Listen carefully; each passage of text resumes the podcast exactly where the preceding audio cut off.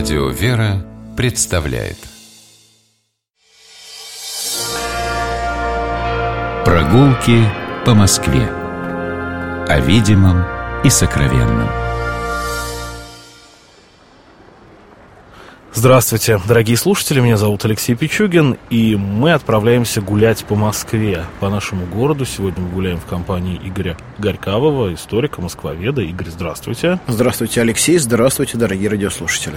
Мы идем э, на Суворовскую площадь сегодня, и посмотрим не только Суворовскую площадь, а еще и некоторые улицы, которые к ней примыкают. И э, для того, чтобы нам в этом районе очутиться, мы выходим со станции метро Достоевская. И уже здесь я, наверное, передаю слово Игорю, потому что только он знает, каким маршрутом мы сейчас пойдем. Да, а пойдем мы с вами сейчас, Алексей, в сторону Новоекатерининского сквера. Ну, то есть, а, вот вышли да, из метро, вышли и перед нами метро, Суворовская и площадь. идем, а, видя перед собой центральный дом Советской Армии, как мы еще привыкли его называть, ну, чуть-чуть культурный левее, центр да, Министерства вот обороны, он... идем направо, угу. в сторону центра Москвы, как раз вот этот небольшой скверик, который перед нами появился, это и есть Новоекатерининский сквер, а за ним уже Самотечная улица. Дело в том, что название Самотечной улицы, да и, в общем-то, многих других сохранившихся здесь в окрестностях, напоминают о том, что когда-то этот район был очень сырым, очень влажным.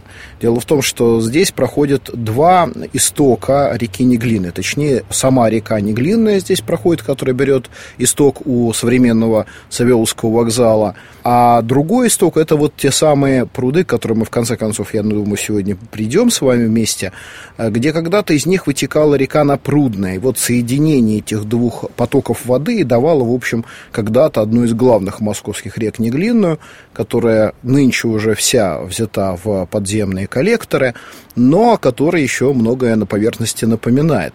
И вот э, удивительно, Алексей, но вот там, где мы с вами сейчас находимся, около Самотечной улицы, точнее, не доходя ее вот в, это, в этом небольшом закутке, когда-то находился один из главных центров развлечения Москвы. Очень, правда, небольшое время, но здесь существовал свой сад Эрмитаж.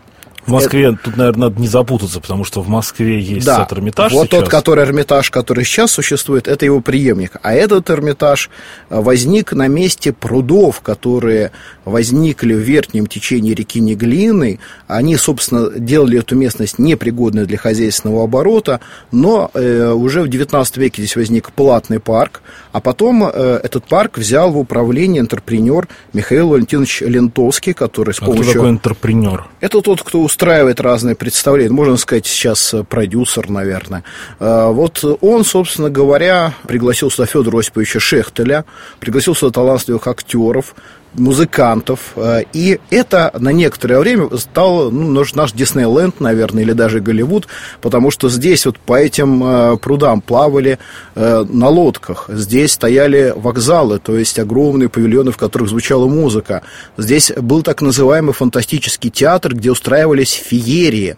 И Антон Павлович Чехов, который, как мы знаем, был суровым критиком любого театрального зрелища, восхищался и постоянно посещал представления здесь. Но, впрочем, это так эпизод э, в истории этой местности, не хотелось его забывать. Но мы это с вами... Екатеринский сквер, правильно? Да, Екатеринский сквер, Самотечная улица, потому что, видите, все дома здесь новые, они возникли в э, начале уже, ну, начали строиться некоторые в начале 20 века, основном это советского времени застройка, когда полностью эти пруды, существовавшие здесь раньше, исчезли под землей. Вот. А мы с вами сейчас э, разворачиваемся и идем в сторону гостиницы «Славянка». Гостиница, которая когда-то была, собственно, гостиницей Центрального дома Советской Армии. Это серое здание, которое уже потери... появилось перед нами. Вот мы переходим с вами сейчас в Екатерининский сквер. Э, с очень мрачным фасадом, построенный в 1937-39 годах, как бы запечатлевший в себе колорит той эпохи, на самом деле стоит на месте одного из интереснейших храмов Старой Москвы.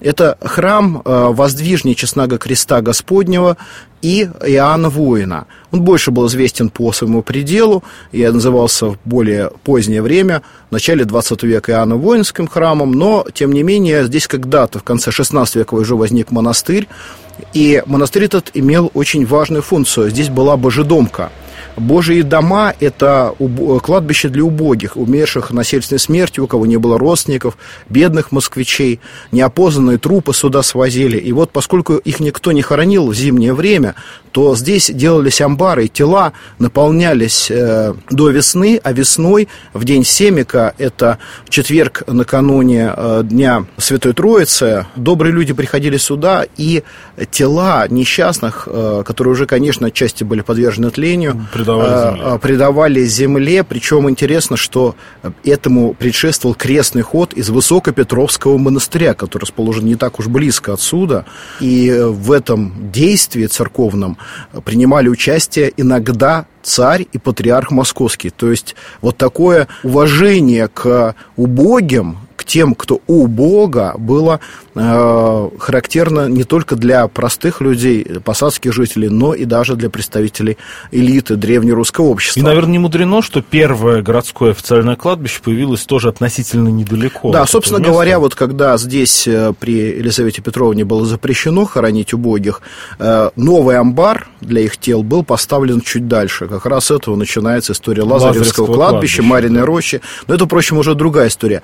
А мы с вами сейчас переходим к зданию вот этому замечательному э, особняку Апраксинах, э, голубое здание классического стиля с прекрасным фасадом, глубоким э, таким двором, в котором мы видим памятник Михаилу Фрунзе. Э, это один из лучших, наверное, московских особняков. Владимир Семенович Апраксин, представитель известного графского рода, занимал 10 лет пост московского вице-губернатора с 1741 по 1751 год. Как раз во время его активного участия в управлении столицей улицей э, шли строительные работы. Он был бы знаком с Василием Ивановичем Баженовым, с Матвеем Ивановичем Казаковым, но особенно близко его э, жизнь свела с Дмитрием Васильевичем Ухтомским, который не только многие работы осуществлял под э, началом графа Апраксина, но и построил для него вот здесь этот усадебный комплекс.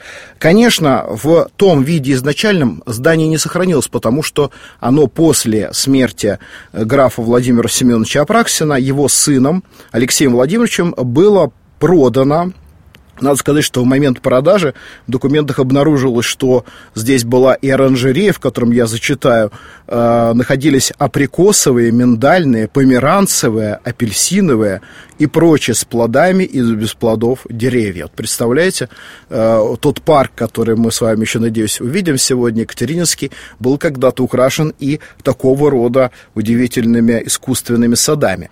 Но... А сразу спойлер, а следов не осталось?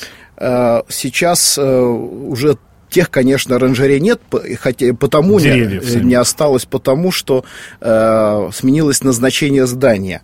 В 1700 1977 году коллегия экономии покупает за 25 тысяч рублей этот особняк для того, чтобы здесь разместить приют для неимущих отставных офицеров. И этот приют действовал здесь до начала 19 века, когда э, его переводят отсюда. Здесь размещается училище ордена Святой Екатерины. Э, это училище для девочек из дворянских семей.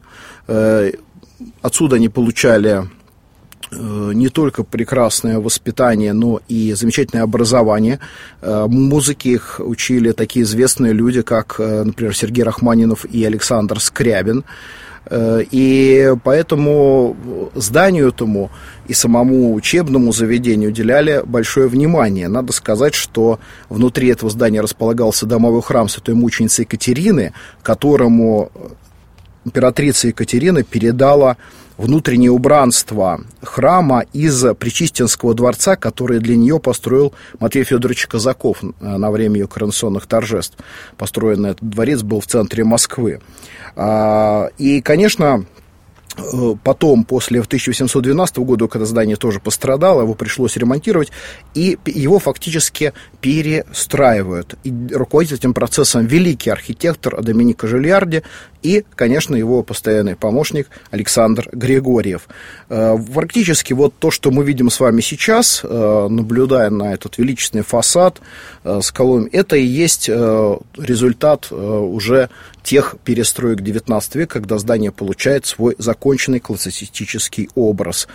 Но не стоит думать, что в здании этом все утрачено, хотя действительно в советское время э, это здание было передано Центральному дому Красной Армии, потом он стал называться Центральным Советской Армии, сейчас это культурный центр Министерства обороны Российской Федерации, но здесь сохранился целый ряд комнат с подлинными интерьерами, и их стоит посетить. Ну а мы с вами сейчас, впрочем, пойдем другим путем. Мы с вами сейчас обойдем это здание и а, заглянем хотя бы на секундочку в Екатерининский парк. Обратите внимание, Алексей, что а, здесь... Вы сейчас хорошо сделали, надо сказать, да, что гулять да, здесь одно удовольствие. Благоустройство замечательно проведено. Обрати внимание на Большой Екатерининский пруд. Это подлинный пруд э, природный, конечно, имеющий искусственные берега и так далее, но он наполняется родниковой водой, которая, собственно говоря, и была когда-то одним из э, источников наполнения Неглинки. Э, Неглинной. И, и это этом... как раз один из тех прудов, последний сохранившийся, ну, каскад здесь не применим, но а, из целого ряда прудов, которые когда-то были на этом месте. Совершенно верно. И а, там водится настоящая живая рыба, так что это одна из наших природных достопримечательностей Будете ловить, Москвы. не ешьте. Э, во всяком случае, лучше оставить ее там плавать, мне кажется, она тоже часть нашего природного достояния. Но давайте с вами обратим внимание на последнюю достопримечательность, которую бы хотелось мне сегодня представить. Это то, что мы не могли не заметить с самого начала, театр советской армии. Это здание на самом деле стоит не на пустом месте. Здесь когда-то э, находилась вторая церковь Мариинской больницы для бедных, церковь Святой Анны. Еще одна э, церковь для отпевания усопших. В 1934 году начинает строительство амбициозного здания театра Красной Армии. Это здание проектируют известные советские архитекторы Карл Лобян и Василий Симбирцев. А, ну, конечно, курирует высшее политическое руководство Советского Союза и Красная Армия, и здание поэтому имеет форму символа всей советской эпохи. Это пятиконечная звезда. Э, говорят, что во время войны по зданию этому ориентировались, или, во всяком случае, пытались ориентироваться немецкие бомбардировщики на подлете к нашему городу. А его не маскировали? Маскировали, конечно. Но, в всяком случае, такая легенда ходит в Москве. Должен сказать, что еще одна интересная история связана с этим зданием. Сейчас на вершине развивается флаг, но на открытках 30-х годов и на изображениях последующего времени хорошо видна фигура, которая находилась когда-то на самой вершине этого грандиозного театрального комплекса. Это было изображение солдата. В одной руке он держал винтовку, а другую поднимал вверх. То есть как бы призывал народы мира к мировой революции. Э, не могу сказать, когда эта фигура исчезла, но потом э, на месте там уже мы видим просто флаг красный, а ныне Российская Федерация. Однако давайте оглянемся на саму площадь. В центре стоит э, скульптурное изображение генералиссимуса Александра Васильевича Суворова. Кстати говоря, памятник ему установлен сейчас и в Екатерининском парке. Должен сказать, что с 92 года, когда памятник этот был установлен, площадь получила свое современное название. До этого называлась и площадью Парижской коммуны. Ну, а до революции она, конечно, называлась по Екатерининскому институту, э, который здесь, э, конечно, является исторически главной доминантой всей окружающей местности. Спасибо, Игорь. Игорь Горькавый. Мы посмотрели вместе с ним район Суворовской площади. Я Алексей Пичугин. Прощаемся. До встречи на улицах нашего замечательного города. Любите Москву, гуляйте по ней. Будьте здоровы. Всего доброго. Прогулки по Москве. О видимом и сокровенном.